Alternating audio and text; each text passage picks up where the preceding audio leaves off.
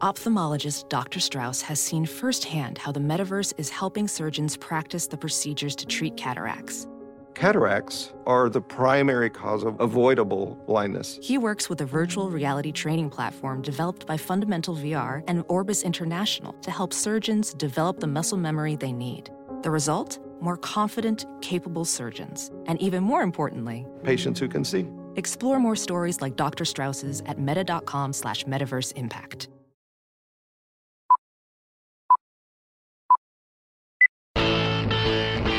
Fifty-one thousand plus on their feet. Nobody's left to beat the traffic tonight, I guarantee you. Mark gets the sign.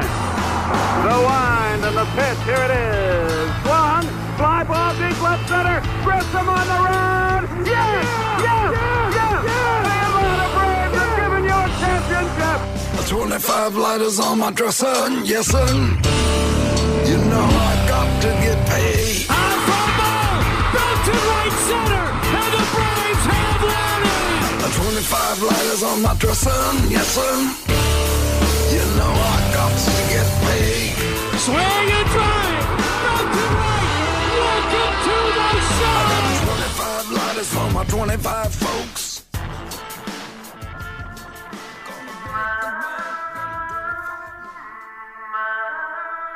Now get ready. This is the Platinum Sombrero Podcast with your hosts, Dylan Short and Adam Doc Herbert.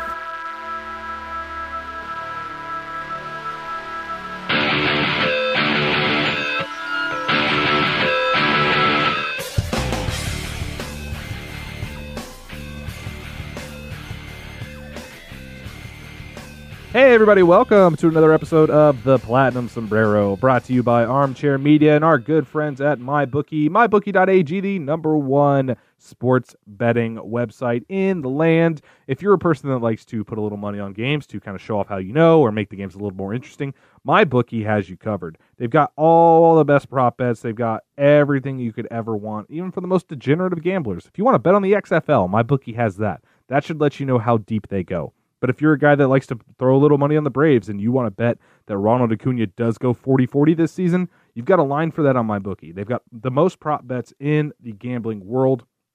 Their customer service is second to none. I mean, the best in the business. There are no such things as dumb questions. They help you out with whatever you need. And if you're a beginner, they've got lines like that that are easy to follow. If you've got any questions, they can help you out, make sure your experience is the best experience. Best of all, if you go to mybookie.ag, you sign up, use our promo code armchair, spelled like it sounds, armchair. They're going to give you a 100% deposit match up to $1,000 on that initial deposit. So when you sign up, just put in our promo code. They're going to match whatever you put in up to $1,000. And you're going to have a chance to double, triple your money and play a little bit longer. It's just a nice little thing to, uh, to reward you for using our promo code. Make sure you go to mybookie.ag today. All right, so I wasn't sure we were going to have a ton of stuff to talk about today, Doc. But turns out that we, we've got a nice little show here. And I do have something that I'm going to surprise you with. I've got a little rule change towards Major League Baseball. Uh, I'm going to give, I'm going to let you decide where we put this. Do you want it at the beginning? Do you want it at the end? Hmm. Let's do it at the end. It'll be a it'll be a nice little segue into our uh, second segment with our guest. Okay, well, we'll just do it as a quick tease. I'm going to throw it as a tease right now, coming up in about 30, mi- coming up in about 25, 30 minutes. The one change Major League Baseball should be making. All right, I'm putting it on the show sheet. We can't forget, but you know as good as I do that we're going to run to 45 minutes and forget that it's on here. I promise we're not going to do that this time. So, in light of that, there are some some movement news that we can talk about. Uh, early this week, it might have been late last week, but Alex Anthopoulos gets named president of baseball operations. Still reports directly to Terry McGuirk, which means it's really more of just a title raise. Comes with a salary uh, salary increase, but he also gets extended through 2024, which is good news for Braves fans, as Alex has quickly made a name for himself as one of the top GMs in Major League Baseball. When you look at the team he took over, for the mess he had to inherit from the whole Coppola nonsense, uh, now that we're going to start to see Alex get some years with actual international money under his belt, this is something that we haven't seen Alex do very much, not even from his time with the Dodgers or with his time with the Blue Jays, quite frankly. We've never really seen Alex deal in the, interna- in the international free agency market. Uh, how excited are you, Doc? I- I'm very excited to see how he handles this. I mean, I've got a rough outline. The Braves do get off their sanctions in just enough time to throw a whole bunch of money at Brian Acuna. Acuna's little brother, uh, youngest brother. But uh, I'm excited to see, knowing Alex, how hands on he is with everything else and, and how fastidious he is with all of this. I'm excited to see what he's able to do in the international market. You know, I am too. I, I really like the fact that this is not just going to be a temporary thing. I think that when he first came on, he he inherited a mess, and he's done a lot to sort it out and really kind of repair the image of the uh, of the team, and so he's getting rewarded for that. And as it pertains to the international stuff, you know, this organization has been able to kind of bridge the gap to to where it needs to be right now. It's been uh, it's been rough. You know, when you start looking at the the lower levels of the minors, I, I think it's really been uh, influencing the way that they have drafted for the past couple years. This past year, especially, taking a lot of the high upside guys in the later rounds and helping to kind of just extend a little bit more. And now the sanctions are, like you said, they're going to start to be lifted a little bit, so they're going to have a little bit of money to play with and you know, hopefully they can sign Brian Acuna. That is a baseball family there. It's it's not just Ronald and Brian and Luis Angel, but it's also they're related to uh, Alcides Escobar as well. Say whatever you want about Alcides Escobar, he's still a pro, and anybody who made it pro, they're good. So, by the way, it's not just Alcides. There's a Kelvin Escobar as well. There's a Kelvin. There, if you're in Venezuela, like the Acuna family and their related families, they're they're sports royalty. There are so many baseball players that come out of that family. Uh, and if you look at them, if you if you want to if you want to look at something awesome, if you're a Braves fan, go put up some side by side video of Brian Acuna and Ronald Acuna, and even Luis Angel. Uh, they all have that same type of swing, that objectively long swing, we'll say, that uh, seems to have worked out so well for for Ronald. Brian Acuna, also an outfielder, Luis Angel, an infielder. Uh, just a very, very talented family. But it wasn't just Alex Anthopoulos that got extended. It was Brian Snitker as well as he gets a one year addition. So essentially, he's managing through 2021. Takes away any chance of him having to quote unquote manage for his job. Um, some sports radio personalities in Atlanta being angry that the Braves are apparently quote unquote committophobes because they only gave Snitker a one year extension. Uh, I'm perfectly fine with the one year extension. I mean, there's still I still think that Alex has some questions about Snitker as far as long term coach, but he likes what Snitker brings right now. The team likes what he brings right now. Um, there's no need to give him a three or a four year extension. It's not like anybody else is going to come in and beat your offer for Snitker. It's not like he's going anywhere. He's been in the Braves organization for like 40 years. It's not like he's going anywhere. He's getting older. You don't even know if he wants a four year extension. That's a good point. I mean, Snitker is 64 years old, and you know, it, he if it was up to him, he'd manage till he's till he's in his 80s, or at least that's kind of where he's at now. Who knows? I mean, maybe you know, if Snitker wanted a long term extension and he went to Anthopoulos, I think he would I think the team would be slightly amenable to it, but I kind of get the feeling that maybe he likes the idea of just being able to kind of or at least up until now being able to say let's let's do this year and then then we'll see after that because I mean you always you know you see the pictures that or the uh, videos that get posted of like his grandkids seeing him on TV and, and you know you see the grandkids come out of the park and he's just like super proud grandpa and everything so um it's good job security it's good for him that he's not just gonna wait out the one year and then hopefully get get the other extension. But I also like the fact that it was also Kevin Seitzer and Rick Kranitz and Marty Reed and Jose Castro, Ron Washington, all of the coaches, uh, Eric Young Sr., like all of the guys are coming back. The band is staying together, and after after the last game, we all remember Game Five of the NLDS. It would be really easy to just go into salt the earth mode and say, okay, well, we've got to do something here. We've got to make a big shakeup. You know, we need to fire somebody to send a message or something like that. But one of the best things about Anthopoulos' tenure has been the calmness, the rationality, the, uh, I always use the term measured. He's very methodical about the way that he likes to do things. And to look at that one inning, to look at that one game and have that be the thing that everybody's going to remember. It's a shame because last year was a really, really good year. And this was a really, really good team that just wound up being eliminated in a, in a horrible way. So this isn't overly reactionary. And this is really like, I'm glad that they're seeing the forest for the trees, as it were. Yeah, I, I'm with you. I think teams, it kind of behooves teams when they keep some continuity in place with the coaches, even if they're not, say, the best. Like, Doc, you know I'm not the biggest Kevin Seitzer fan, but he has worked for a lot of the Braves hitters. A lot of Braves hitters do like him. I'm not the biggest Seitzer guy, but at least it looks like he's trying to adjust his style for the some of the new information that comes out. For hitting coaches, that's not always easy. Look no further than what we talked about last week with Colin Hessler from Driveline. A lot of these guys get kind of stuck in the tradition of it. Uh, I, I'm a fan of Rick Kranitz. I know a lot of people had some bad things to say about Cranny. I thought he did a phenomenal job last year especially uh, when you look at Julio Teheran's numbers, when you look at how the bullpen solidified itself as the season went on. I know how it ended, but he was dealing with guys that shouldn't have been on a major league roster. As he got to settle in a little bit, as everybody got to settle into his teachings, the pitching really did start to pick up. Uh, I, I'm I'm very happy with that. I think uh, I think overall spring training had been very quiet aside from Cole Hamels' shoulder and some videos of Bryce Ball absolutely crushing and punishing baseballs. But we woke up today on Wednesday to uh, some some kind of different news as it looks like uh, Kelsey Wingert is I don't want to say not brought back because it, essentially she was fired. Um, she got extended. I want to say she got extended in December where she was supposed to go through the end of the season. Now Kelsey's been doing a ton of sideline reporting for a whole different sports, ACC Network, doing college football, uh, hockey, I believe basketball as well. So she's been a busy girl. Um, looks like she's no longer with the Braves, and this is something before people freak out about like Fox Sports South or freak out about Liberty Media. This is something that does come from the Braves. If you if you have a subscription to the Athletic, uh, Dob for the first time in what seems like 20 years actually broke a story, and uh, this is what he had. He he's reporting that uh, I don't want to give the entire thing of the story away, but apparently there was some friction between some some inf- influential members uh, up high up towards the top of the Braves infrastructure. Uh, and Kelsey's going to move on. It's not like she's going to be out of work long.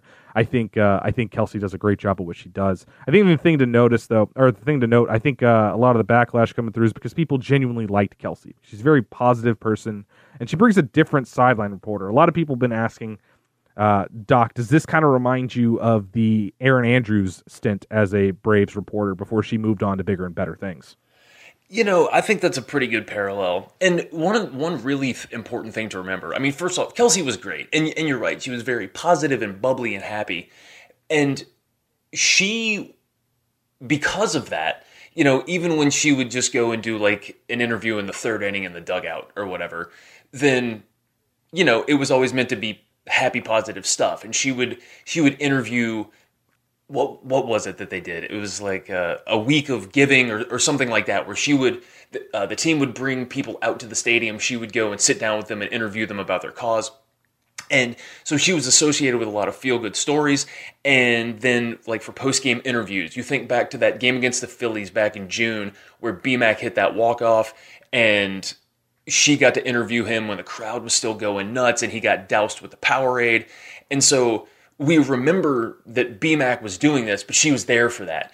And when Brandon Phillips had the walk off on Father's Day back in 2017, I think it was, and and she was standing in the way when Phillips got doused by the Powerade by Matt Kemp, and she's always been there for like these big, happy, positive moments. And when I think it was 2018 when she was in the camera well and she got hit in the eye, then that was something where it's like, okay, this isn't about baseball anymore. This is about people. And that's where it goes to being like, we start to care about these people. You know what I mean? So you're genuinely concerned for her health and for her recovery. So it's not just like a, some standard sideline reporter wound up getting excused from her job. And and that's too bad. But you're right. She's she's mega talented and she's got her hand in a lot of different cookie jars. So she is going to rebound. But it does seem kind of weird. There's something about the timing and there's something about the wording of this whole thing where it's like, I don't know the story, you don't know this, and there's there's three sides to every story. You know what what he said, what she said, and then the truth. So I don't know. This is kind of bizarre, and I think it was even just a couple days ago she was doing um, benefit work down at the uh, down at the Roxy. So who knows? I mean, th- this story will probably grow legs and learn how to walk before we get the chance to talk about it again. But wish her the best of luck. She's going to land somewhere, no doubt about it. Absolutely, and and we're not going to speculate what any reasoning might have been. That stuff will come out eventually. It doesn't do anybody any good right now to speculate wildly on, on stuff that you don't really know anything about. Um, but it is kind of it does bring up a little bit of a question I have before we move off of this. Like, what do you want from a sideline reporter or an, or a dugout reporter? Because one of the things that I liked about Kelsey that I've liked really probably more than anyone else the Braves have had wasn't wasn't the manner of questions that she doled out because love her to death. She's fantastic at her job. I I loved listening to Kelsey. Uh, she wasn't somebody that would go super in deep with the real quote unquote journalistic type of questions. But she's just somebody that you could kind of see the passion. You could see how much she just enjoyed the team and the game itself. And that for me, it's really all I was looking for. I wasn't looking for for, you know, somebody to interject too much about themselves, just to, to give the players a little bit of a platform. And uh, you talk about them liking to mess with her a little bit in the dugout. I lo- I loved that. That's something that kind of shows the the team and how you know how much fun they're having playing baseball and, and how kind of upbeat and positive. So I enjoyed that. So I'm I'm gonna enjoy Kelsey wherever she goes. I watch a lot of the AC, ACC network anyway. You know, this isn't like oh no the I, I can't watch the Braves anymore, but it is it is kind of surprising. You're right about that, but it's not the only surprising thing to come out in the last couple days regarding the Braves. Uh, Nick Markakis apparently he just reported to Brave spring training. He was one of the last few stragglers to to come in. Um, but he announced his interest with the bang when asked about the Houston Astros sign stealing. Nick Markakis went full heel mode, uh, shaved his beard, got the crazy eyes working, and uh, looking like the guy from uh, Split. If you guys remember that movie, got, a little bit of that vibe going on. Uh, but basically saying that he believes all of the Astros players involved need to be beat. Not like not like beat them at the game, like take a baseball bat and annihilate them. Essentially his his John Hart take just applied to the entire Astros team. Uh, I don't know. I'm not surprised that that's his take. But when you've got guys like Nick Markakis and Mike Trout coming out and speaking, these are guys that don't talk. Nick is intentionally boring in all of his interviews because he doesn't like talking to media. He doesn't like going out and being public with things like that.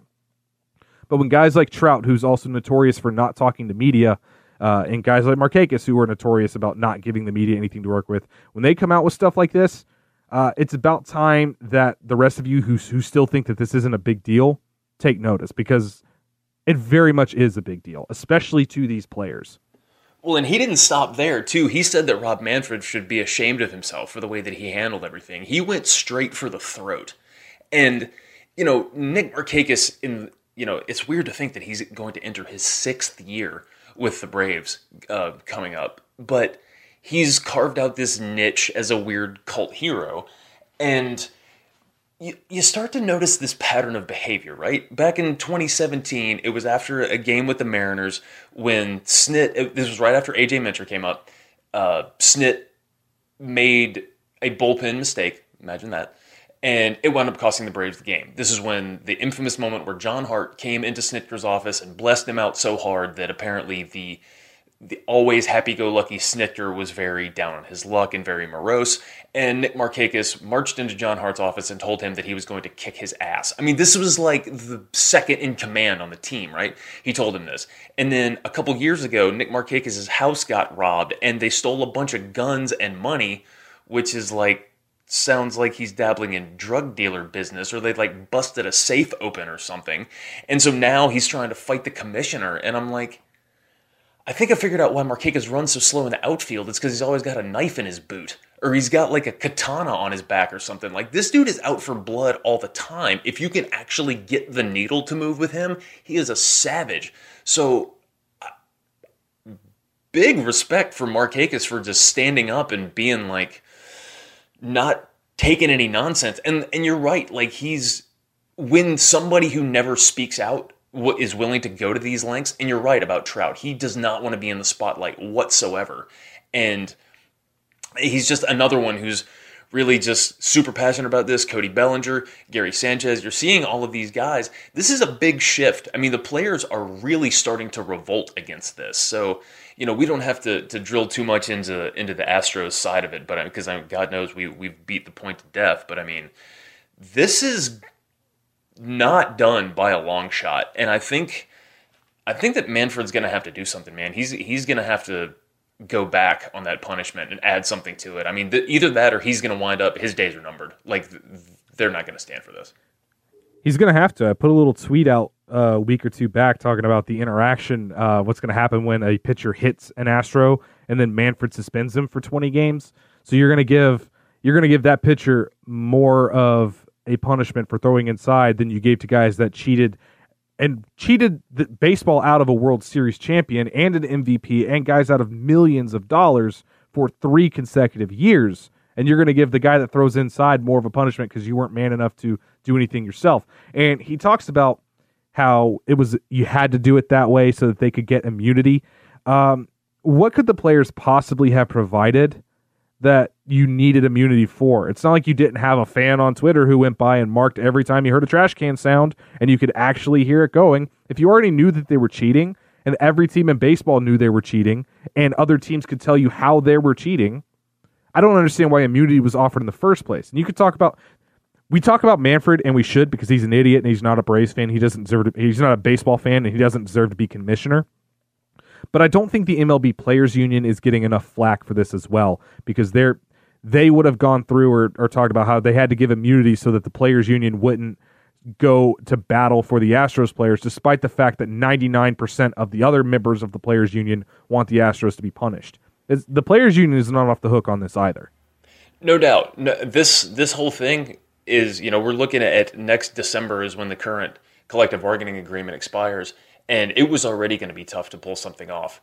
And now Rob Manfred is a dead man walking because can you imagine like all of the different things that have started to bubble up? This is the big one.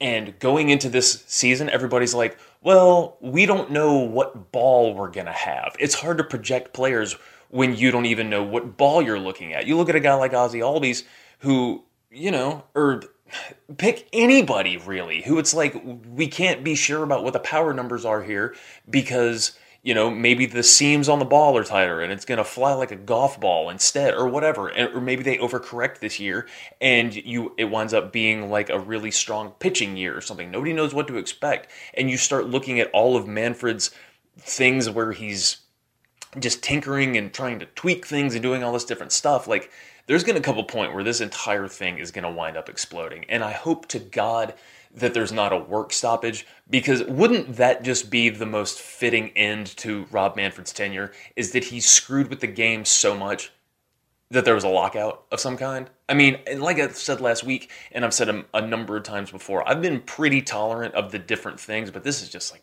dude, you're killing me. You're every time you turn around, every single time I read any story about baseball, it's well, Rob Manfred woke up, had a cup of coffee, and screwed baseball up again this morning. Like, great. This is we're going on six or eight months now. I mean, it, it's honestly, it is incredible how bad he's gotten at, at things like this. Which, quite frankly, it all you have to do to not be labeled a horrible commissioner is keep your mouth shut. And Manfred just can't help himself. He just continues to do this type of stuff. And I, I don't understand what his deal is. I don't understand the thought process that goes through his head. I mean, you and I are talking. You you and I have both been pretty patient with a lot of these rule changes.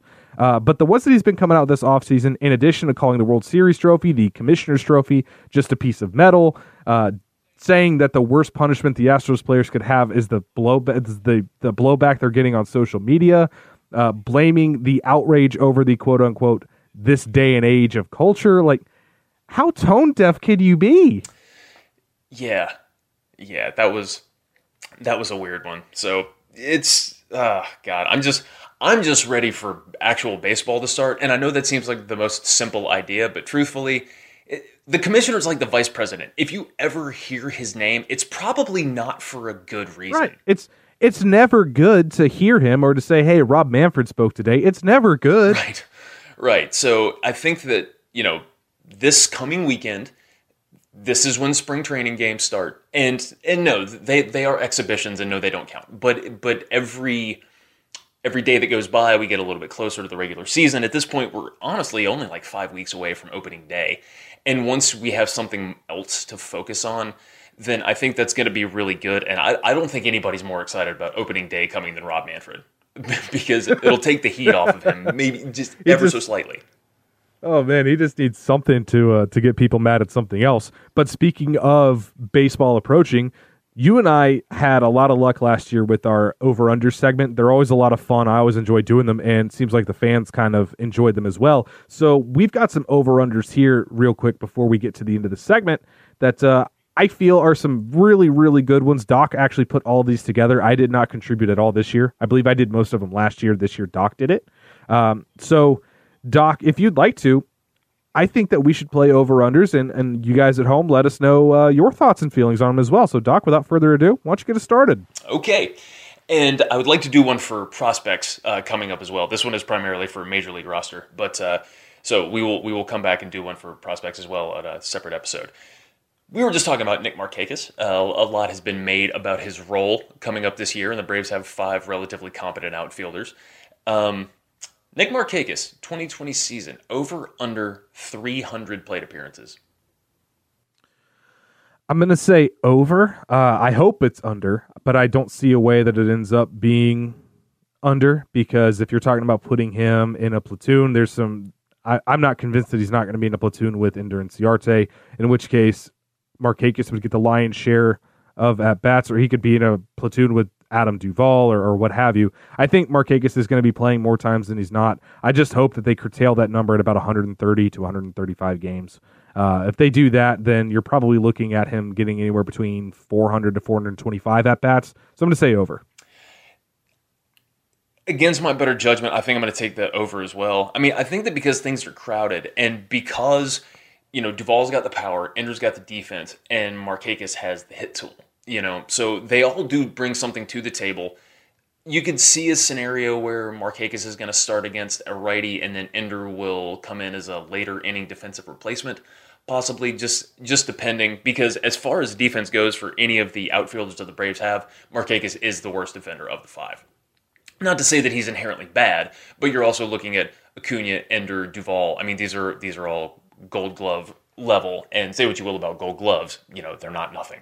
So, and Marcell Ozuna is not just the guy that climbed the wall to try and rob the home run. So, I think um, I think if you can space out how often he's playing, and because Markakis is 36, 30, this this is 36 year I think, then you know he's going to need a little bit more rest than than Acuna will, right? So if you spread it out a little bit more, you can maybe preserve a little bit of the energy that's in the tank, and you feel a little more comfortable giving him 300 or more. So yeah, I'm going to take the over on that too. But we have there's another outfielder that we have a couple of different ones to look at, and that is Ronald Acuna. You've probably heard of him.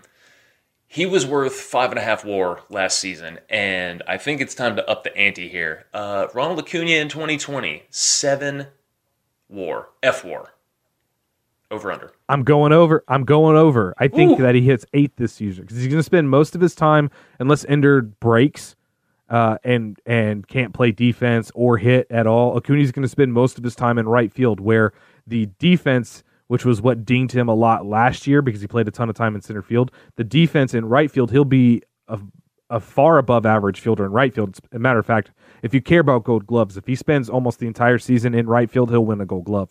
Um, it it'll focus more on his offensive numbers than combining his defensive and his offensive numbers. So as long as Acuna is playing right field every day instead of playing center field for 130 games, I'm going to say over. I'm going to say he gets to eight. Wow, that's um, that's bold. I'm actually going to take the under. Uh, I think he'll get close. I think he'll be between six and seven. I think that for the exact reason why you're saying that uh, that he's going to get over seven, him being in right field, I think that the fact that he's the only other option in center, I think that that will ding him a little bit more. Now he's he's not a bad defender in center by any means, but he's much better in right. He's a much better he's much better suited to play in right field. Um, I think it'll be close, but I think it's going to be under. But the next one I have on here is 40 40. Over, under. I'm going to go under. I'm going to say over on the homers, under on the steals. I'm going to do the exact same thing. I think that everybody's going to be anticipating that he's going to be trying to steal more often and he's mega fast and you and just cuz you know he's going to steal doesn't necessarily mean you're going to get him. But when you're playing 19 games against the Phillies with Realmuto and 19 against Jorge Alfaro, those are good arms, you know, and not just not just that. By the way, the other thing that you got to notice with Acuna is you got to figure. Last year he had kind of a weird spray of hits where he hit a ton of homers. He also hit a ton of singles, almost disproportionately so. I think that's going to even out a little bit this year. And obviously, the more doubles he hits, he's not stealing third just because he can steal second. You don't steal third very often. This isn't Rickey Henderson.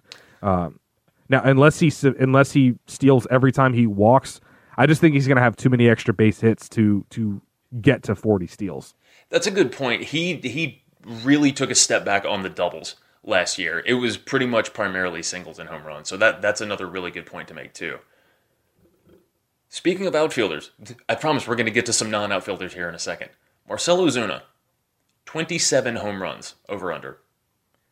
Sound like a broken record, but I'm saying over. I think Ozuna is a good bet as long as baseball keeps the the 2019 ball and they don't go back to the 2018 or, or for you uh, sleeping people the 2019 postseason ball, which is really just the 2018 baseball. Uh, I think as long as they're using 2019's regular season ball, Ozuna's sitting anywhere from 34 to 37, health withstanding. Now, you do have to mention the health with Ozuna. I think he's a good bet to get to about 30 regardless. I think he's probably going to play at least 135, 140 games. Yeah, if he if he stays healthy, I mean the shoulder's the biggest thing, but I mean there's always nagging injuries that that come up ever so often. So if he stays healthy, I think the 27 will be I don't want to say easy because it's never easy, but I think that that is an incredibly attainable number. So I'm going to take the over on that too. So let's move into the infield. Our our favorite diminutive human being, Ozzy Albies, last year for the first time in his entire career, got to a slugging percentage of 500 over under 500 slugging percentage. Jeez. Man, I'll have to take the over again. I think uh, Ozzy, if you take a look, Ozzy's hit the exact same amount of homers the last two seasons in a row. He's hit 24 in both 2018 and 2019. Um, 2020, I think if you're going to say 24 to 27 is a fair bet for him again. But Ozzy's a guy that hits a ton of doubles. His speed obviously helps his slugging percentage, and his ability to run the bases helps his slugging percentage. Uh, I'm going to say Ozzy's going to be right around 540 to 550 on his slugging. Wow, I mean that, and that's a that's a big step. He was right around 450 each uh, each of his first two years, and you, know, you we saw what he can do in April of 2018. I mean, his slugging percentage that month was like 770 or, or something just completely ridiculous, and then he uh, wound up overcorrecting and and kind of struggling for the rest of the season. So. Yeah, Ozzy was 500 slugging last season. Yeah, like right on the nose. So I made this, I put this question in here. I, I, I should have prepared this response better. It really is going to depend on the ball. It really is. I, I'm just in the abundance of caution. I'm going to take the under, but not because I think, not because I don't think that he's capable of doing it. I just, I think that he is probably better suited to, he's going to hit some home runs no matter what, but relying more so on doubles and triples and letting his legs do more of the work. Um, you know, it'll cost you a, a base or two, which which you know you compound over the course of an entire season. It's going to knock your slugging percentage down, but I, I think it'll be close. Much like I said about Acuna and seven more, I think it'll be close, but I'm going to take the under. You know what? I'm going to change that. I'm going to go under as well. Now that I think about it a little bit more, 550 is a huge number, man. 500 is a huge number. Yeah, that's a lot. I mean, yeah, I, I think I'm going to agree with you. I think I'm going to take my first under for the day. Okay. But I do think that he could match last year's 500, but I think he's probably a little bit more likely to go just under it, unless unless he gets a huge uptick in the ISO. I'll say that. Yeah, and and once again, this is where it comes back to the ball. It re- it's and that's uh, that's such a weird thing to even have to consider. Like even a year ago, two years ago, we you don't take that into consideration. You just assume the ball is going to be the same every time. But as we saw, that's not exactly the case. So that is going to be it for the position players. Now we do have a couple pitchers to get to. By the way, I told you we weren't, we weren't going to get to the rule change. We're at 32 minutes already. I blame I blame you for this. You should. This is totally on me. So let's talk about somebody who is it was absolutely one of your favorites. Max Fried, 10 strikeouts per nine innings. Over. Uh, and I know this is just going to sound like me being a Max Fried homer, but if you've already heard any of the reports coming out of spring training, uh, talking about Max Fried adding that changeup, like I told you all he would, and Doc and I pointed out, having Cole Hamels here was the first pitch Max should ask him about that changeup. Max Fried with a with a usable changeup to go along with his insane slider that he's now got a whole year under his belt, uh, and a cutter that he was playing with last year. to kind of help his fastball, which has been the pitch that's been hit the hardest, to go along with the best one of the best curveballs in baseball. I think Max Fried is a bet is a safe bet to go over 10. I don't think he's going to hit 11 or anything like that, but I think somewhere around like a 10.2, 10.3 K per nine is very easily attainable as long as Max stays healthy. By the way, other thing we should point out with the juiced ball, quote unquote, the lowered seams would theoretically, you would think, help Max stay away from the blisters. That is a very good point as well. That that is going to be really crucial for him. The getting the new pitch in there because he was tinkering, you know, with the slider and the changeup and trying to really go to a four pitch mix. If he can pull that off, that let me tell you the question I almost put in here for over under was three first place Cy Young votes over under. If he can command Okay. a four pitch mix, I'm taking the over on both of these. Now, see, I'll I'll say he'll go under on the Cy Young votes because it's going to be so hard to take any votes away from Jacob deGrom and Max Scherzer. You gotta have faith in your guy, man. Just ride or die. I think uh, I think people would say that I've got plenty of faith in Max Fried, but I'm not going to fault you for going over. Uh, I I think that's a good number. You did a good job with these. Appreciate it. And you know what I just realized is that every single one of the pitchers is left-handed. So let's go ahead and get to the next one. Rotation battle.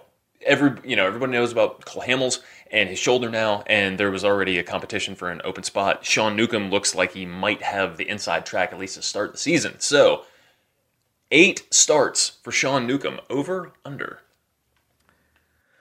Sorry, Bill. Sorry, Jordy. Uh, I'm going to say under, and I think, I think this is more a crux of Sean Newcomb. I think, uh, I think that if the Braves weren't on a, according to Freddie, World Series or bust trajectory, then I think you could see Sean Newcomb get more starts. Uh, but there's not going to be a lot of patience left for him. There's not going to be a lot more of, of like let him work through his struggles. Like if if he has two starts in a row where he gets shelled, you could see him switched. I mean, if Cole Hamels misses any real length of time in the regular season, it's really I think it's between Newcomb and Kyle Wright about who's going to actually have that fifth starter job. But then if Felix Hernandez and Sean Newcomb are pitching even somewhat similarly, Newcomb is better in the bullpen than Felix would be, in which case Newcomb would, would go back to the bullpen, which doesn't have a ton of lefties. Uh, I'm going to say under. I think Newcomb will get a couple starts. I think he'll get, I think he'll probably get about four or five starts this season. Um, but I don't think he's going to be a mainstay in the rotation, and I don't think he'll be a starter for long. Yeah, and eight starts. I mean, you're looking at that's almost two months, and and there's the possibility of getting some pop up starts, or maybe, um, you know, just you get the Johnny Holstaff type game where Newcomb comes in and he pitches four innings, and then everybody just kind of band aid for the rest of the game. Yeah, I could see him getting a couple just to start, just to kind of keep afloat until Hamels comes back, or you know, maybe you know, maybe Felix starts the season in the rotation and then he's the one that winds up falling out of it or, or something like that. I mean, he's only projected to make a million dollars this year. so if you wind up having to cut bait with him, it's it would be a shame, but there are other arms waiting to step up. You mentioned Kyle Wright. There's also Bryce Wilson. There's still Touki Toussaint. I've still got hope for you, Touki. Man, this this is going to be your year. Ian Anderson's coming, and the guy that we're going to talk about in a second is also breathing right down his neck too. One thing's for sure, Nuke has a lot of pressure on him, and he re- he's got to really step it up this year if he wants to have any future as a starter, whether it's here or anywhere. He's gonna have to get in there and bulldog his way into just having that job. So I'm gonna I'm gonna take the under. I think there's just too much. I think there's too much competition. I think that he'll he'll make several starts, but I I wonder if he's going to be able to to sustain that. So once again, much like Max Fried, it's going to depend on the changeup. So the guy that I alluded to, the another lefty I alluded to, Tucker Davidson. For anybody who doesn't know Tucker Davidson, you should. He is a gigantic lefty from Texas who is in in uh, AAA right now, and he touched uh, 100 miles per hour in the offseason working with Driveline. 20 innings. I'm going to say over. Uh, and Tucker is a guy that, if you're wondering about the the prospects who have the highest chances of making the club out of spring training, Tucker Davidson is going to be among those. He's still a dark horse. Like he's still got about four people that he's got to jump to get the fifth spot, fifth spot in that rotation. But all the four guys in front of him are guys that have had their own warts and have had their own struggles. Kyle Wright obviously has the least amount of struggles documented, uh, as opposed to Newcomb, Wilson, and Touki. Uh, and I think Kyle is the guy that the Braves want to grab that job. But Tucker Davidson, what he's been able to do the last two and a half years has really been incredible. To go from being a 19th round pick and projected as nothing but a reliever, as a guy that threw 92 when he got drafted by the Braves, now he's touching 98 consistent and topping at 100 with the motion cap. Uh, Tucker Davidson's a guy that, as a as a lefty, he's a big body, so you know he can eat innings. His his release is very easy, very smooth. He throws a lot of strikes. Uh, I don't know that he's necessarily a strikeout guy, but he's you know one of these guys that the Braves like that pitches to softer contact, gives up a lot of ground balls, uh, but doesn't get belted in the air too much. He's got a good curveball. He's got a good changeup. His changeup, I think, is going to end up being his number one pitch, and he's got a heavy fastball to go with it. If you're asking me, my dark horse for the fifth spot, it's going to be Tucker Davidson.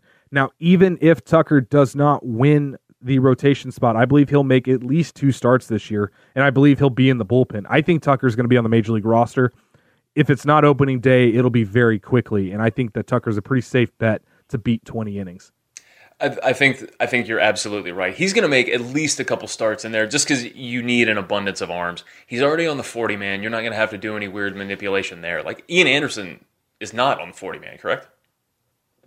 Uh, I don't believe he is. I believe he's an NRI. If you're an NRI, you're not on the 40 man, and I don't believe Ian has to be on the 40 man until the end of this year. Right, exactly. And t- they got taken in the same draft, but Tucker was a college guy, so that changes the, the requirements for that. Because of the fact that we were just talking about Sean Newcomb, right? The only lockdown guy that you, the only lefty that you know is going to be in there for sure is Will Smith. So either Newcomb winds up in the rotation and you wind up filling that other lefty role in the bullpen with like AJ Minter, Chris Rusin, uh, Grant Dayton could possibly could possibly fill that role. There's there's a couple of options that you have there, but if you are looking for a guy that's throwing a hundred from the left side, I mean that's a golden ticket to to get to the majors. So I think I'm going to take the over on this as well, and I think that you know I think he'll have a couple starts, but I think at least in 2020 I think that his role is going to wind up being primarily in the big league bullpen. Whether he transitions back into starter in 2021 remains to be seen. But if I'm looking now, I think that he's going to be a meaningful bullpen piece at some point during this year. It might not even be for the entire year, but there will be innings to be had. Speaking of lefties in the bullpen, Will Smith, when he initially signed, the common pervading thought was going to be that he was going to be the closer because why are you going to throw $13 million a year at somebody who's not your closer? Uh, but according to Snit and or Anthopoulos, um, Mark Melancon still has that job. I don't know if I necessarily believe that. So Dylan, I ask you, Will Smith, for the final installment of the over-under, Will Smith, 20 saves over-under. I'm going to say under because it needs to be under because Will Smith needs to be utilized the way that Alex and Snit were both talking about earlier, where he can be the guy to come in and face the heart of the order, whether that be the sixth, seventh, or eighth inning, or the ninth inning if it comes up to it. I'm sure he'll get some saves. Obviously, if the matchup dicta- dictates it, uh, if the best part of their lineup is coming up in the ninth inning, I'm sure he'll be the guy out there. But he needs to be the Josh Hader type, uh, the guy that's that, or the the uninjured. Uh, was it Andrew? Um, Andrew Miller type, where he's going out there and he's going to mow down the hard, the toughest parts of their lineup instead of having it be Luke Jackson or Shane Greene have to navigate the toughest portion to get to Melancon. It doesn't really matter whether you get the 21st, 20 or the 22nd, 23rd, and 24th, or you get the 25th, 26th, and 27th. Uh, holds and saves should be viewed in the same light. And I think Will Smith, for the Braves to be what they need to be this year, Will Smith needs to be free to be that movable chess piece and not be stuck in the eighth inning in a playoff series a la Craig Kimbrel. So I'm going to say under just because it needs to be under. And I think this is something Alex might have spoken to Brian Snitker about. I think the team is really set up well with the fact that you've got Melancon, Smith, and Shane Greene, and Luke Jackson, who all have some level of closing experience. It's night and day from what it was last year. I think that when you're looking at those four guys, it makes it much more palatable to interchange the pieces. I think that between the four of them, you could probably look at, you know, 40, 50 saves, but how they're distributed, I'm not really sure. So if if Snit wants to play matchups and he's comfortable doing so, then you know saves are a vanity thing. They're like pitcher wins. They're like RBI. They're situational dependent and they're nice to have, but you know the, the entire goal is to win regardless of, of how you pad your stat line. So I'm going to take the under two, but I will be curious to see if you know because you and I were both super bullish on the Melancon acquisition last year, and he had some horrible luck last year. His underlying stats once he came to Atlanta were great, um, but he just he was part of the um, that one week where the bullpen just kept having horrible luck after horrible luck after horrible luck after uh, Greene and Chris Martin came over. So I think I think I'm going to take the under, but not because not for ineffectiveness or anything. Just because I think that you're better positioned to have to respond to having moving parts. How about that? Hey, whatever the case, as long as it works out for the Braves the way you and I are hoping, then I'm fine with it. Well, we have made it to the end of the segment, except for you got to tell me about your rule change. Okay, so fair warning for all of you out there before you guys get mad at me or anything. This is not something that Doc and I have discussed. Doc, you can tell them I have not told you anything. As a matter of fact, Doc tried to get me to spill the beans in the pre show, and what did I tell you? Not a chance. We're doing it live. Okay, so this is just something that really, quite honestly, it just kind of popped into my head like two hours before we started recording. But uh, I think now everybody baseball's been trying to make a lot of different rules here, talking about like the three batter minimum, uh, being able not having to throw pitches for an intentional walk, uh, all sorts of things, and they've been mostly geared towards you know speeding up the game clock in whatever way possible. Uh, talking about adding the DH into the National League is more about parity parity between the leagues. Players want it, yada yada yada. Uh, but this is one that I've had rolling around the old noggin. So Doc, you can tell me your thoughts on it first, and then you guys can tell me.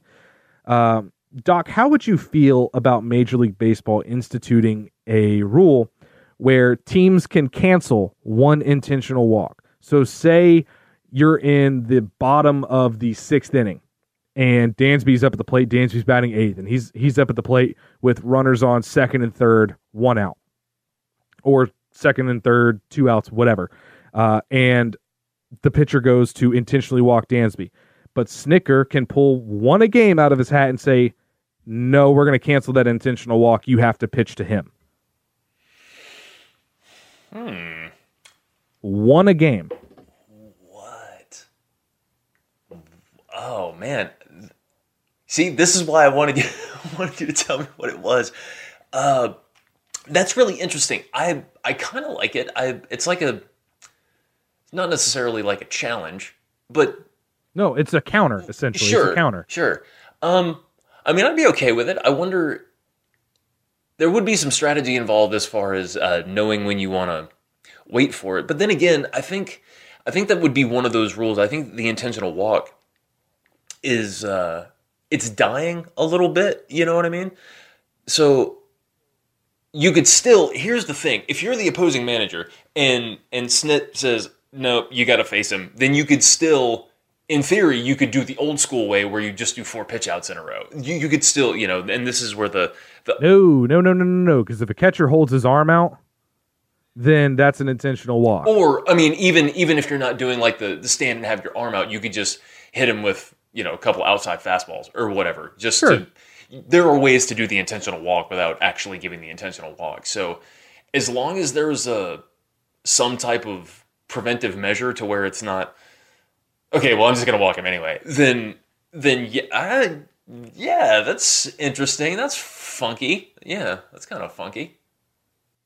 I mean, I, I'd be down for it. I think it'd be kind of cool for the people that say you're going to lose strategy with the DH. Well, here you go. Here's some strategy. Managers got to figure out when the best time to use this would be. They also have to consider what you're just bringing up that you could just pitch around him, but that does also leave open that you could make a mistake pitch. That's true, and and it does kind of up the intrigue where it's like, ooh, look, he, you know, they were trying to get around doing puts, this, and you know, maybe it puts a little more pressure on that particular at bat, right? And it swings the momentum where it's like, okay, we're trying to walk this guy so we don't have to face him, and then the pitcher strikes him out anyway, and then you know that fires up the dugout and and whatever. So maybe, maybe, hmm, write a letter. I would recommend writing a letter. Manfred's got a lot of mail. He'll get to it in about seven off seasons who's going to be the commissioner after Manfred? That's who I want to send this letter to. Nick Markakis. right.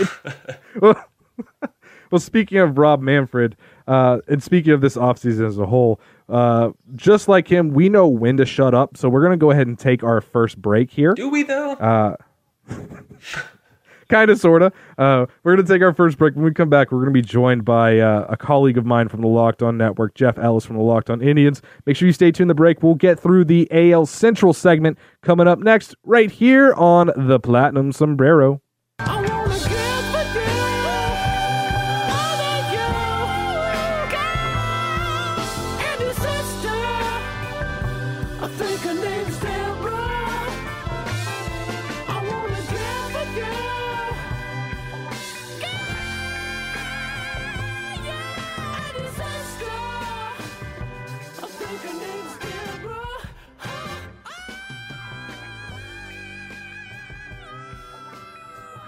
Hey, Locked On Braves listeners and the Platinum Sombrero listeners, welcome to the second segment of TPS, or as you'll note, the Friday episode of Locked On Braves. Dylan Short, Doc Herbert, joined by my fellow Locked On Podcast Network compatriot, Jeff Ellis, host of the Locked On Indians, as well as the man in charge of the 24 7 website. Jeff, what's going on, man? Doing well, yeah. If, uh, if anyone wants to go, I'll give it a quick plug uh, over to Scouting Baseball. It's nice and easy to find. Uh, basically, uh, draft and prospect stuff there. So, yeah, Indians draft prospects. Uh, it's thank you for having me on. I'm looking forward to talking about the Indians today, though. You know, Jeff, we've been going back and forth talking about draft for it seems like a couple of years now, but this is the first time we've ever actually spoken to each other. So this is kind of a watershed moment. This is a big deal. Yeah, it's uh, it's always nice to finally get a chance to put you know voices to Twitter pictures. Right. Are, are you surprised that I uh, I don't sound just like Marcell Ozuna, which is my which is my current picture? Uh, yeah, I mean, I was, I was kind of expecting, you know, just a very deep bass voice. Now, I don't even know if that's exactly what Ozuna sounds like, but the picture just made me think deep bass voice. Fair enough. He and I look exactly alike. We just don't sound alike. Yeah, he's he's even got the yellow stripe in his beard and everything. I mean, there- who, yellow stripe and beard is a solid look. I think we'd all agree with that, right? Everyone can pull that one off. I mean, it seems to be kitsch nowadays. Uh, but you did mention the Indians, and it has been a very, let's just say, a very weird offseason for the Indians.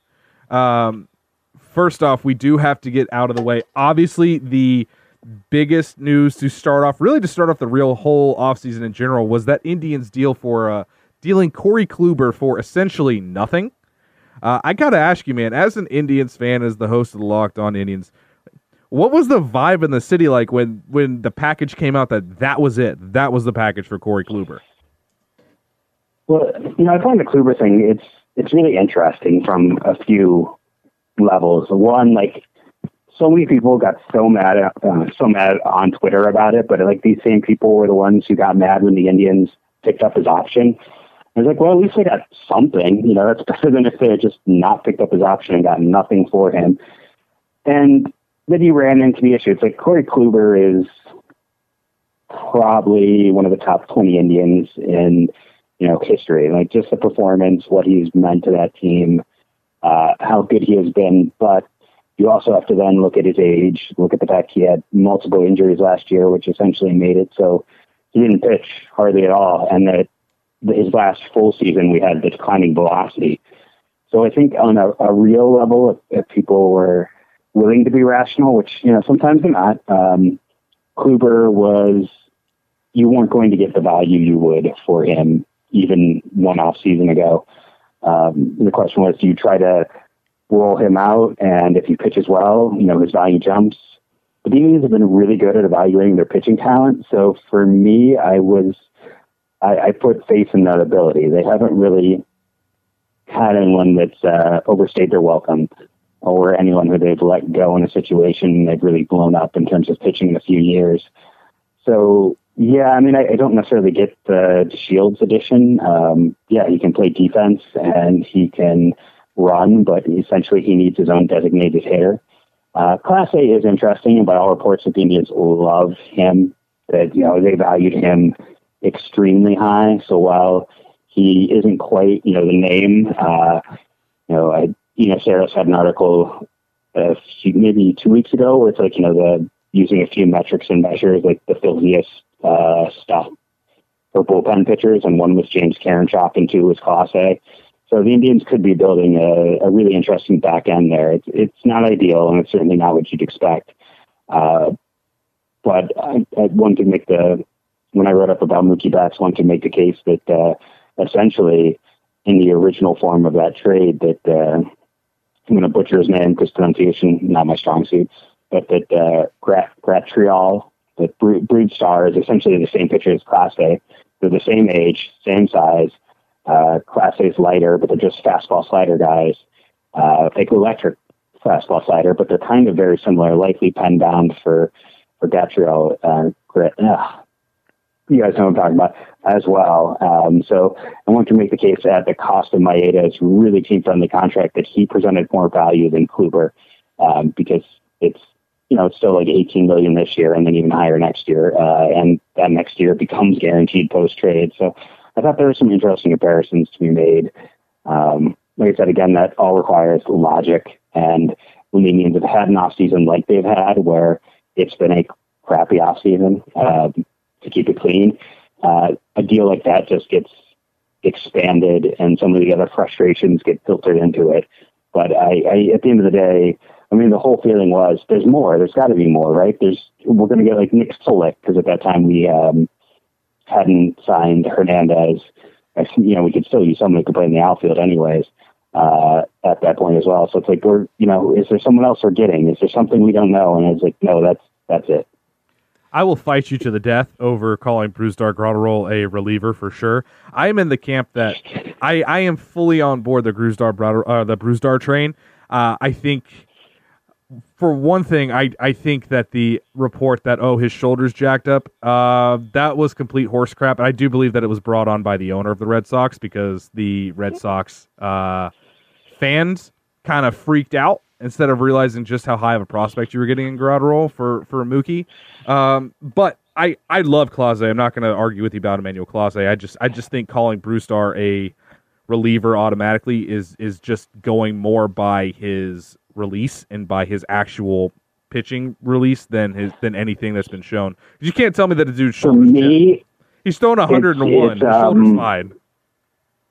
No, I, I get all that, but the the history of um, pitchers who uh, don't control their weight well is not strong. Oh no, I'm And, fully you with know, you on is- that. he- it's it's more his build and um, how he's kept adding weight, and weight can be good, but in his case, it hasn't been good. Um, and when I go through the history of such guys, uh, you know, Bartolo Colon is probably like the patron saint, but he didn't get to be like big Bartolo until he was almost like in his 30s. He was always kind of more of a spell guy. Those those bigger arms are just that. It's it's not even release point. It's not so much the third pitch. I just go, whew, I don't know if he's gonna keep himself in the shape to keep that stuff going. I mean, we saw it in Atlanta with uh, with Luiz Gohara the past couple of years. It was the biggest knock on him, and you know, you look at guys like Bartolo, guys like CC Sabathia, and they are more so the exception than the rule. And it seems weird with with a guy um, with a guy like Corey Kluber to to look at him and say that he's somewhat expendable. But when you start looking around at the Indians' rotation, they still have Shane Bieber, who really kind of had his coming out party last year. Mike Clevinger, even though he's hurt right now, and Carlos Carrasco, who is who is back from his cancer diagnosis, which is just the most wonderful thing. So the Indians do still have some pitching, but when you're looking when you're looking at this team, do you see a team that's complete? You know, because just from the outside looking in, you know, you're looking at a division that is very top heavy. The Twins obviously were ridiculous last year. The the White Sox are kind of coming on. The Indians are in kind of a weird spot. So you know a lot more about this than I do. Do you think that the Indians are going to be able to make some noise the way they are currently constructed right now? You know, before I jump into that, and I'll say also just to throw in, it's um, I don't think the Tigers are necessarily going to contend, but they spent a lot this offseason. Like they're kind of under the radar, added, upgraded their team significantly. Um, you know, they they worked the margins, but they, I thought they worked the margins pretty well for a team. When you look at record, was obviously awful. And as an Indians person, I think one of the biggest things is like I have to up. I, I'm not sure if the Tigers beat the Indians once last year. Um, the Indians got really fat on that Tigers team and that's the only reason it was as close as it was. Um, I think the Indians are definitely a flawed team. I'm I, I'm not so worried about the starting pitching because, I mean, I do have some worries because when you look at it, um, guys who are going to be counted on like Plutko, Plesac, and Aaron Civale all pitched better than I ever thought any of them had a right to. Like, and I was a high man on Zach Plesac since he was a two-way player at Ball State. Like, this is a guy I, I go deep with. You can find the tweets when the Indians took him in the 11th round where I was tweeting about, you know, having observed and seen him and how I love the pick. Um, but even I didn't think he'd play how he played last year. And it is funny, Zach Plesac and Dakota Hudson to go compare some of those numbers, like um, not inter like you know things like FIP or hard hit and some of those advanced things are very similar guys. Uh, so you know it, that's just one of my my points this last season. I made a few times, but the Indians do have the advantage where it's like after them, it's still Logan Allen who they got as the secondary piece in the uh, the Trevor Bauer deal. Triston McKenzie, who didn't pitch last year but has been a top prospect for a while. Sam Hentges, who is a six foot eleven lefty who can hit like 96, 97. Kyle Dowdy, who they lost in the Rule Five a year ago, who's been up to 99 in Double A as a starter. So they have this weird um, depth where, and again, I think with Kluber, it's just I don't think he's going to be. I don't want to say a shell of his former self, but I think he's going to be, you know, 80% of what he was two years ago. And I think that's the move there. I'm not as worried with the pitching staff just because they have waves upon waves, and that is really the one thing they can do well. I do think, you know, Plesac, Plutko, and Civale are all going to take step back, a step back, if not more. Uh, the pen, I think, is going to run into form now that some of those young guys are getting up there, and some of the they have some good prospects actually in terms of bullpen guys in the upper minors. But uh, they have no depth at all is their problem. Uh, Roberto Perez, and everyone talks about Clevinger's knee, but Roberto Perez's heel surgery is probably to me the bigger story. Uh, I harped way too much on the podcast about the fact that the Indians are cutting money everywhere and then went out and traded for and then give Sandy Leon, you know, almost two million dollars. I'm like, who is going? Who else is going to give that guy two million dollars? Um, and after him and the minors, they have nothing. The only other catcher on their 40 man, Eric Haase, uh, they took off this offseason and then sold to the Tigers. So they have no catching depth at all. Um, you go up the middle. It's guys like Yu Chen Cheng, who I like, but is a utility guy, or Christian Arroyo, who's a failed prospect at this point. Uh, if there's any injury to any of those guys, uh, there's there's not much depth there. And then the outfield is just you know, Jordan Luplow is amazing hitting lefties, and I, one can make the strong case that the Indians, more than any other team, should be out there trying to get Joc Pederson because Luplow slash Pederson would be one of the best platoons in all of baseball possible. Uh, Mercado, really good defense, but uh, he's one of those. Go check his month to month stats. Like he was in a, a heck of, like he had two months where he was a pitcher level hitter, and he's being projected as a top of the lineup guy.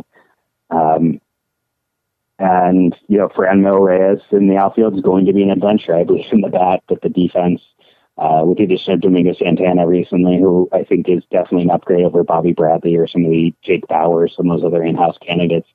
But uh, that means uh, between the two of those, it's the weird case where Franmil Reyes is definitely the better defender over another player. I mean, the good the good news, I guess, if you want to go silver lining for the Indians, is uh, you've got maybe the two biggest trade chips in all of baseball this season. Talking, of course, about Francisco Lindor and Mike Clevinger once he gets back healthy. What is the? I guess I want to say what what's the percentage that they actually get dealt, and is it is it a big fear in Cleveland that those two are, are going to end up gone, or is there still some hope that one of those two or maybe both somehow find a way to stay in Cleveland? I think the thought is Clevinger will stay. Um, you know, he's he's not afraid to speak his mind. I remember meeting him though in Double A before during his breakout year. I used to live in Akron, um, so I spent a lot of time down there. Go watch baseball for free, sit in the press box, get you know get food as well. I mean, where was better than that? So you get to meet a lot of those guys at that point in time, and it, it, that was when Clevinger was kind of fully healthy and back after the Indians had traded for him, and it, it was kind of one of my first eye openers because he talked about like when he was with Anaheim, they gave him like binders to look at, and the Indians were all about biomechanics and correcting things and working on his his approach and his delivery and everything. And while he, you know, there has been points where he does seem frustrated with Cleveland, he is also because he debuted so lately, which I think a lot of people forget. He still has a lot of years of control left. I don't think he can become a free agent until his age 33 year. So if there's a player who's more likely to consider, the only downside to trying to lock him at the at, this point is next year he enters arbitration. His cheap years are gone, which is really where you want to kind of go and buy out those years. Um, you know, like the Braves did so well with someone like Acuna, where they had those those cheap years and they bought those out, so you got a little more now, so they could save money on the back end. The Indians don't have that advantage, I, I, but it's so many young arms after Clevinger. I think they'll keep him in place, um, just because you never know what Carrasco is going to be at this point or how fully. Because uh, while he came back last year, and it's amazing that you know basically there he had cancer and was throwing 97 miles an hour, and you know by all reports everything's great and clean.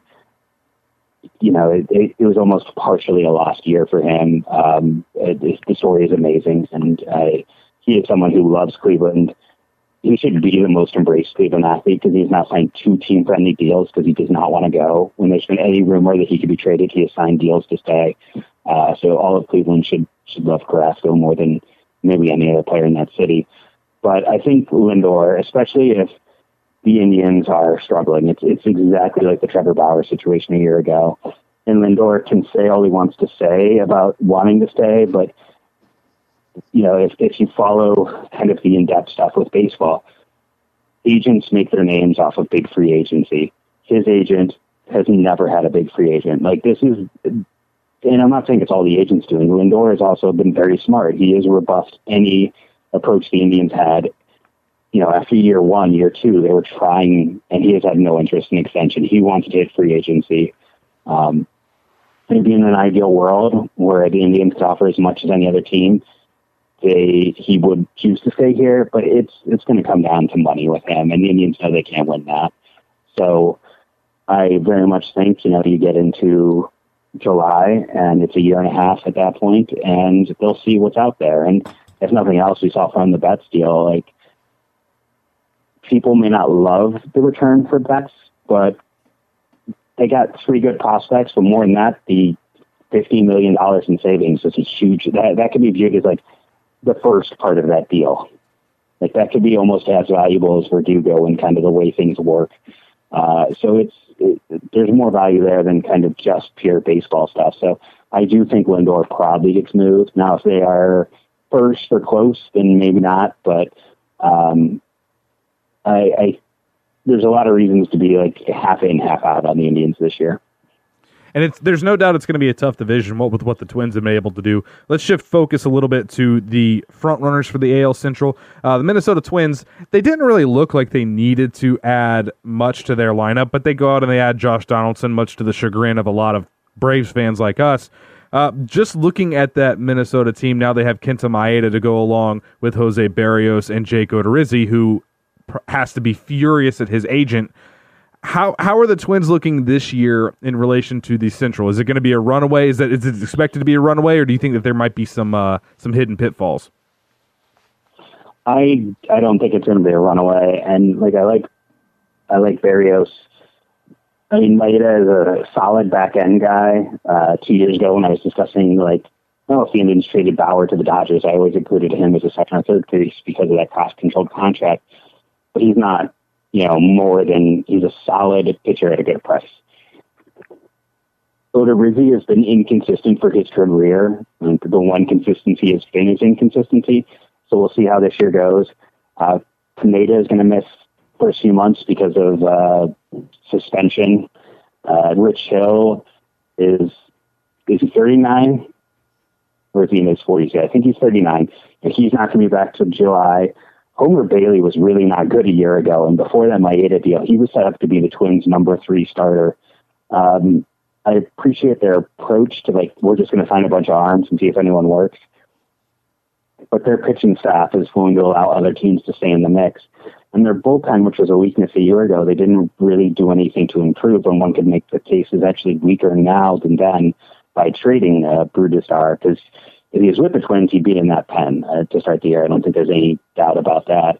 And with him gone, you know, Sergio Romo is again going to be a high leverage guy for them. There's some, I think, and then you just look offensively. There are some pieces, much like when I talked with the Indians, where guys played at probably their 90th percentile outcome, where three of those arms are very likely. There's some guys on the Twins lineup who could come back.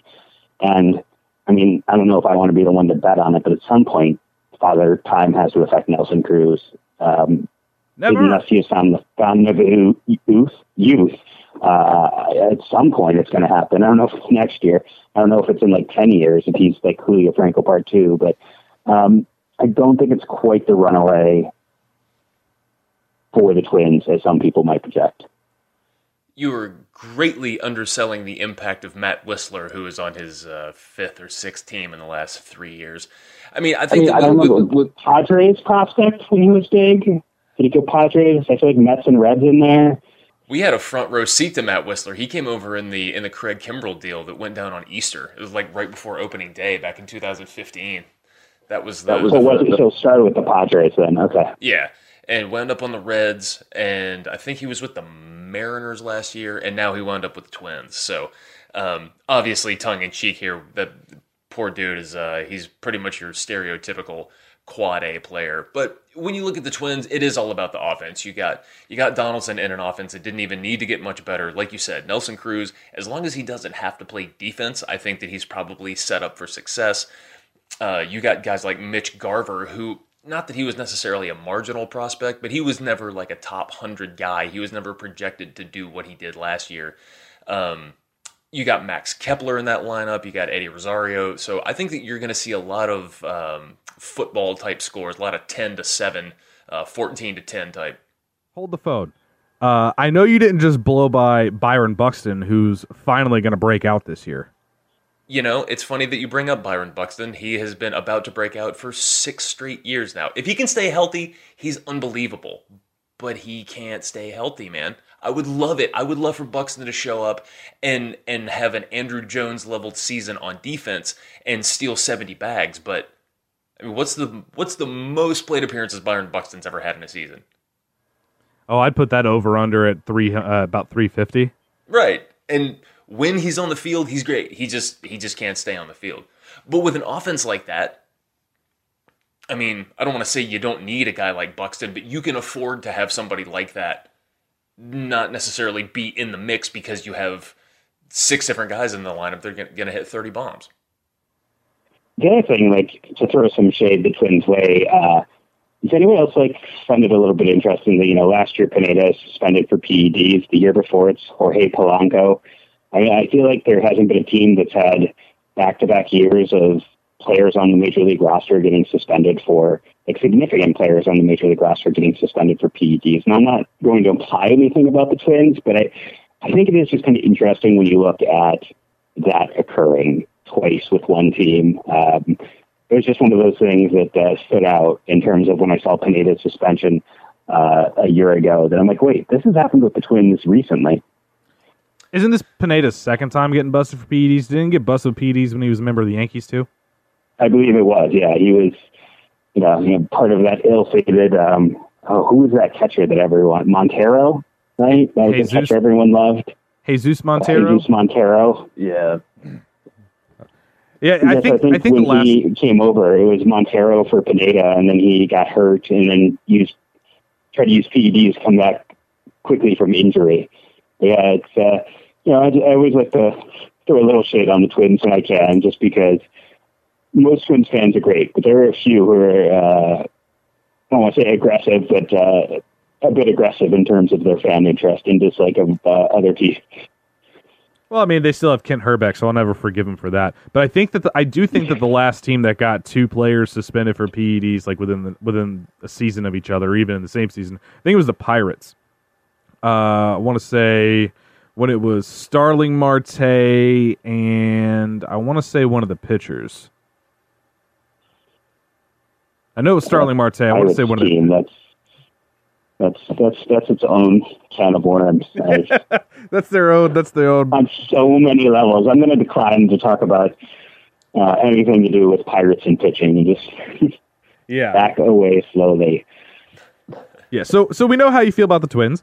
Uh, Now Yeah. there is the other team in the AL Central uh, that a lot of people are, are finally starting to kind of get on board with is the Chicago White Sox. A lot of people predicting the White Sox to put forth a really good year this year, as a lot of their young guys who they've had a stud farm system ever since they decided to completely blow it up. Uh, but a lot of those young guys are finally starting to reach the majors. Juan Moncada really broke out last season. Eloy had a really really good second half. Uh, Dylan Cease has been working on his fastball to try to get a little bit higher spin on it but they they've got a lot of players. Michael Kopech should be coming around, I would guess, probably around midseason. Uh, Reynaldo Lopez has a, a little bit of time under his belt now. They added Dallas Keuchel, Yasmani Grandal. The White Sox appear to me like they're trying to be kind of where the Braves were a couple seasons ago, starting to add some veterans, starting to try to look to put some wins together to kind of break this culture so these young kids can get used to winning. Uh, how do you feel seeing them all the time? How do you feel about the Chicago White Sox this year? You know, when I, I pull up the stat page, I think the first thing that jumped out of me is this might be the slowest team in all of baseball. When you look at their lineup between, you know, Grandal, Abreu, Edwin Encarnacion, and Eloy Jimenez, and Nomar uh, Mazara, that, uh, yeah, this is not a, you, this is not a team you have to worry about on the base paths in any way. Uh, you know, looking at the team, we all assume at some point soon Nick Madrigal is going to take over second base.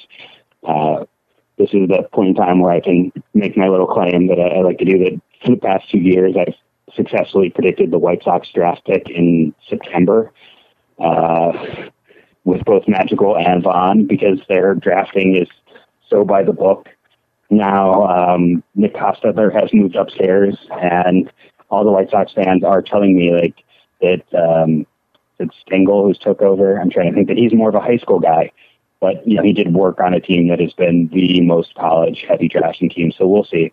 Everyone tells me I'm wrong, but I everyone told me I was, uh, that Zach Collins was definitely not going to be the pick that they were all in. And it, trying to think if that was the Gavin Lux year because I remember that the, the talk was they were all in on Gavin Lux. They're going to take Gavin Lux at like 11, and then they took the college guy and. uh the Dodgers took Lux, you know, in the 20s and 30s, and that that's the one that I remember distinctly standing out. That wasn't This Jake year, Burger, course, was talk it? is all, That wasn't Jake Burger, was it? it could it was it could have been the Burger year. That actually, I think, is right. I think Collins was 16, Burger was 17. Who? That's another. That's four straight years of going college bat for the first one. But I'll tell you what, if they had found a way to take Gavin Lux, then right now their farm system would still be sitting pretty because they got Luis, either Luis Robert or Luis Robert, depending on whether you want to make him French or not. But I mean, guys like Collins, you know, Collins came up last year and he didn't really perform. You know, he hit under 200, but he was still taking his walks. He's been striking out too much ever since he was still catching at Miami. But he could he could take a step. He did he did great in AAA. Robert or Robert, depending, number two prospect in all of baseball, depending on what you read. You think he's going to start in Double A, but he could wind up making his way there too. I mean, I swear that the Braves and the White Sox they went in their rebuild at the exact same time, but the White Sox rebuild has taken a little bit longer to marinate. And based on the fact that they might be able to I mean, the Twins and the Indians are going to do the same thing where they're going to just kind of beat up on the Royals and beat up on the Tigers.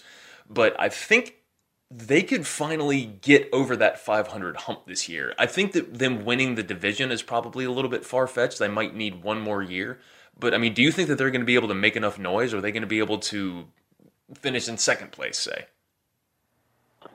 I mean, I'm I'm not uh, totally con. You could you could convince me of them even winning the division just because I'm, you know, I was always a Giolito believer, and he finally seemed to put together. And the White Sox have always they've kind of kept the same pitching people in place while managers have changed and GMs have changed. Um, you know, they've kept a lot of those same guys because they do a really good job of pitcher development. And their team, and there was a point in time where it was just everyone came to Chicago and learned a cutter. And, you know, that's how Esteban Loaiza turned into, uh, from a number four to an all-star pitcher. And there's a few other guys like that where they, you know, um, Tommy Kahnle, who had bounced around before he, he got there. They've always been really good about finding a little bit more. Uh, they don't get the credit for it like sometimes the Indians do. Uh, and that's because developmentally it always hasn't been as clean with the White Sox, but they've always been really good in pitcher development. Giolito, I, I, again, I'm firmly behind. I think that last year was just step one in him becoming, you know, a top end pitcher. Keuchel is a solid mid rotation guy. Uh, Gio Gonzalez showed some life with the Brewers, but the Brewers are another one of those teams that seems to maximize. When you look at what Gio Gonzalez did, Drew Pomeranz, a few of those other players who um, came for a short uh, stint with them. So I have to see. Cease, I, I still not 100% sold on, but at the end of the day, when it comes to them, if they're even close, there's some trade pieces. I mean, someone would would probably overplay, overplay, overpay for James McCann just based on his season a year ago because there's no catching depth. I was talking about catchers the other day on the Locked On Indians, and I was like, number four and number two. And number four is the number of catchers who would qualify for the batting title a year ago, and two were players with a, a, a runs created over a hundred. And you know, it's it's Realmuto and it's Grandal, and then there's a huge gap before you really can talk about uh, anyone else at this point. And no matter what you know you view, if the you know yes they would have been better off adding a, a pitcher, but there's always kind of that value when you can get one of the top guys at a position that has very little to begin with. They, they're just going to be so much better at catcher than so many other teams, uh, both offensive and defensively. That I mean, you look at that lineup if Robert does break through and is what people expect, and if at some point Madrigal uh, gets up there and takes over second base, you're looking at the weakest hitter in that lineup being, you know, Nomar Mazara. Like that's going to be their worst hitter, and you know he's a league average guy. I, I think his most of his disappointment is because I mean, if you were like me, you thought this was one of the top ten prospects in baseball and he was going to win a batting title, I was very wrong. Um, but if he is your worst hitter, that's and that's a pretty fearsome lineup. So they they've got a lot of pieces in place. Um, I mean, Andrew, I wouldn't be surprised if Andrew Vaughn made the majors this year. I thought he was the the profile is so clean, and if nothing else, next year he's going to be in that first base DH discussion. And then Michael Kopech is, uh, you know, he's really really good, and there's a world where when he is all the way back, he just ends up being a unbelievable bullpen weapon for them, multi inning guy down the stretch where he could when we look at you know the way baseball is, or he could be an opener or something like that until he's fully ready. But there's ways you could deploy him, and his velocity and pitches is just, uh, like I said, a weapon. And uh, I'm buying on the uh, on the White Sox at this point. I think they're, I think they will make this tough. I think those three teams at the top are all going to be competing down the stretch. Well, there are two other teams in the division. Um, we're going to do this in closing. Really, we have n- really no need to talk about these two teams. Uh, if you're talking about the Tigers, the whole thing, the only thing that deserves actually really speaking about as far as prospect wise is do we see Matt Manning or Casey Mize this year? Uh, that's basically that's all I care about with the Tigers and Joey Wentz, who got invited to spring training. Uh, Joey Wentz, very near and dear uh, to my Eric heart. Skubal, the lefty, they might have the best high end pitching in the minors. Listen, I'm on uh, record multiple times. I'm on record multiple times saying Joey Wentz was the one guy in the Brave system I did not want to lose. Uh, that I loved his stuff. I loved his size. That he had so much he could grow into. So for for him to go in the deal for Shane Greene, I kind of feel like that's the one deal where the Braves have been fleeced. Um, the original deal was going to be Demeritte and Alex Jackson for Shane Greene, And instead, I believe Washington kind of made a, an 11th hour call, and the Braves had to throw in Joey Wentz instead of Alex Jackson. And uh, I, for one, am still kind of sad about it because I, I fully believe in Joey Wentz and I fully believe in Matt Manning. I'm not 100% on Casey Mize, believe it or not, but Matt Manning and Joey Wentz, I am 100% sold on. Uh, Mize was a wire, wire number one on my board. Uh, and then the guy they took the year before, Alex Faedo, was started the year as number one on my board.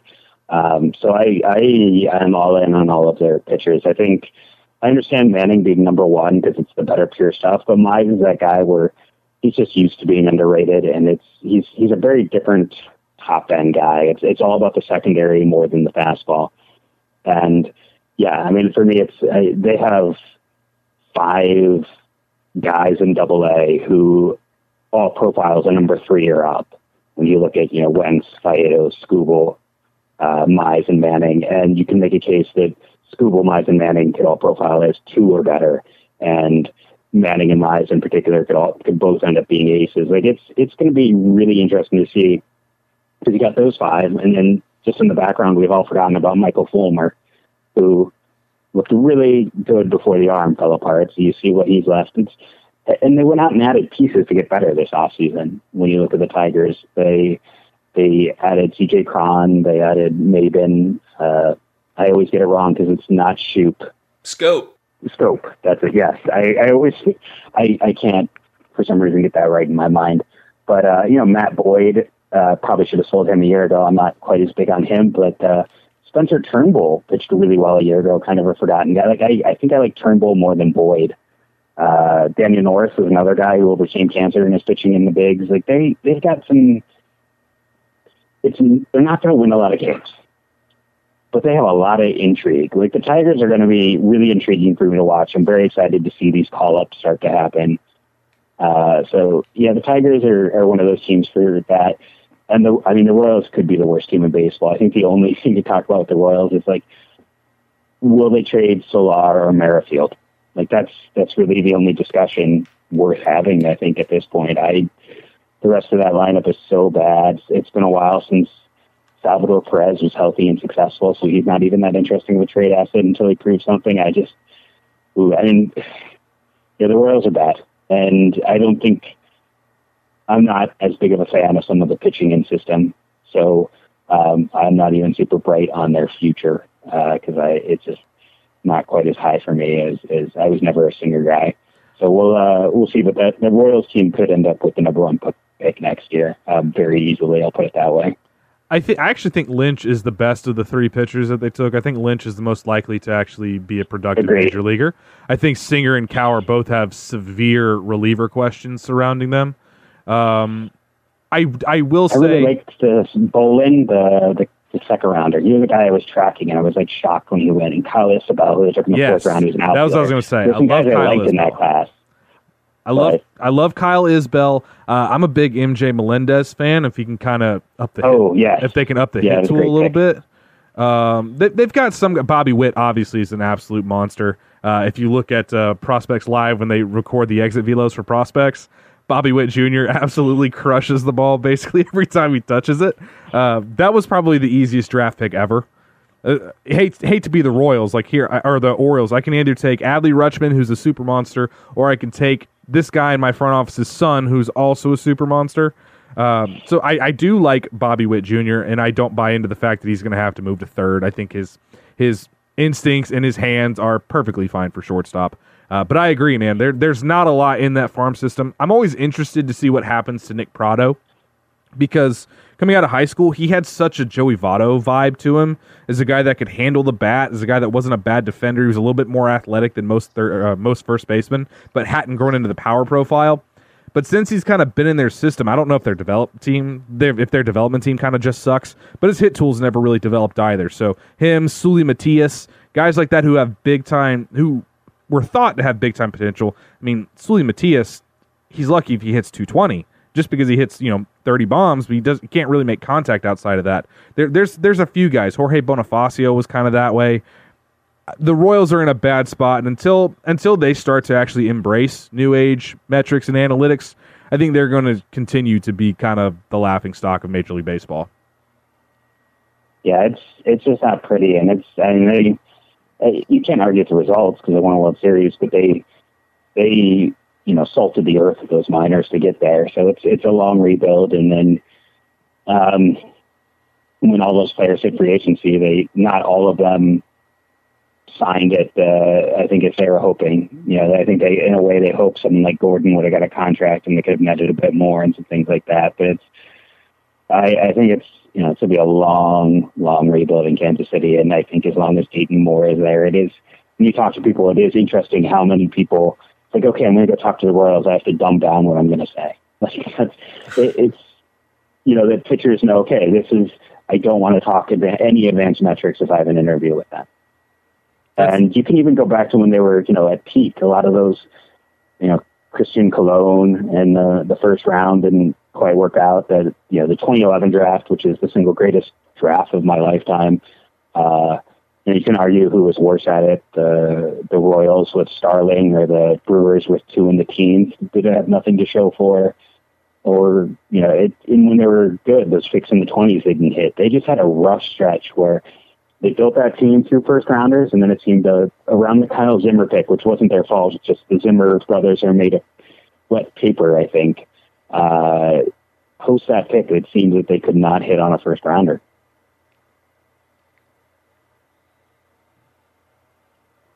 Yeah, it, it's just one of those things, man, where those poor Royals, I, I I go back and forth. I don't really feel bad for them as much anymore because they're kind of doing it to themselves. I mean, literally every team, even the Marlins and even the Orioles have an analytics department now, and somehow the Royals can't figure out that hey, this is what everybody's doing. Maybe I should do this too. But we've taken up enough of your time. Last thing in closing, if we were to ask you right now to uh, rank the division, how's it going to turn out standings wise?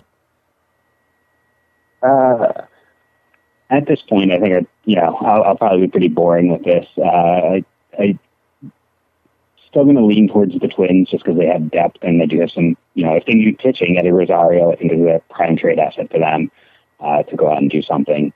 I still believe in the Indians pitching, and you know they have their top five can probably stand toe to toe with anyone's in the division. Um, when you get down to the Lindor, Ramirez, Clevinger, Bieber, um, and Carlos Santana.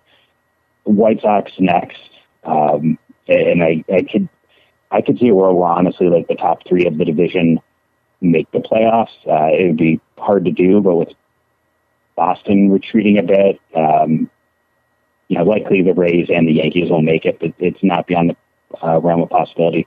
Just because Kansas City is going to be god awful, and I think the Tigers will be it's at some point it's just going to turn all into young players, and they're not going to even care about winning. It's going to be about getting eyes on some of those prospects, and they're going to then. They have a lot of vets right now, and I think the hope is you do all these one-year vets and flip them at the deadline for something. And you know how teams like Toronto have been pretty consistent with doing little things like that. So at some point, the, the Tigers are going to probably punt the season and go completely youth as well. So it's uh, it's two two roadkill teams in that division, which are going to really push up the rest of the division's win totals, and we'll we'll see where it goes. But I think it's you know, it's, very clear that top three, just because still need the White Sox to have a more consistent rotation, and the Indians are one injury at one key position away from just really uh, falling apart. All right, well, I, I can't disagree with any of that there. Uh, if you guys want to hear more of Jeff Ellis, you can catch him every day, Monday through Friday, I'm assuming, on the Locked On Indians podcast, one of my fellow brothers in the Locked On Podcast Network. Also, keep an eye on if you need if you have any questions about the MLB draft. Uh, Jeff is certainly one of the number one guys to go to. Uh, I'm still looking for a roundtable of Jeff, our good buddy Taylor Ward, uh, a friend of the program, Carlos Collazo, all kind of together, riffing back and forth. I think that would be very fun. Jeff, I need you to uh, to get on that, okay? Yeah, I mean those are two. I mean Taylor's a person and I go go back a, ways, and Carlos has always been really awesome to us. So like the thing I will say is uh, about the competition is they're just great dudes. So that's my only my statement about the other people out there. Um, 99% of the people I've met in that draft community have been awesome. So I, I will say I would love to be part of a roundtable with all of the, them and, and more. Doc, you got anything else? You know, if I can moderate that roundtable, I would certainly be happy to do so. I'd be honored just to be uh, be in everybody's presence. But I, I think that for I think I would probably line up the AL Central pretty much the exact same way. I mean, you there's pretty clearly defined tiers in there. I mean, Twins, Twins, Indians, White Sox seems like a pretty safe bet. And then, I mean, gun to my head, I really don't know if I could choose between the Royals and the Tigers for who's going to be the worst team. So, um, for as clear as it all seems, it all seems a little bit muddy too. Uh, I wouldn't be surprised. You were talking about you wouldn't be surprised to have the uh, the top three all make the playoffs. I wouldn't be surprised if the bottom two both lost hundred too. So this might be the most polarized. Yeah. Absolutely, it should be a lot of fun. So, uh, everybody out there, make sure you're listening to Jeff on Locked On Indians. If you have any other questions, you can always hit him up on Twitter. Uh, follow along everything he's doing because Jeff is a very, very smart man and uh, one of the pillars of the MLB draft community. You guys know if you've ever tried to follow a draft, how insane it is when you're dealing with like five, six hundred different players that you have to try to map out. Uh, but Jeff does one of the best jobs in the business. So all the listeners out there, for the Locked On Braves guests, you should already be following Jeff. To the TPS guests, you guys should be listening to Jeff as well. Make sure you follow along, and we'll catch you guys next week here on Locked On Braves and the Platinum Sombrero.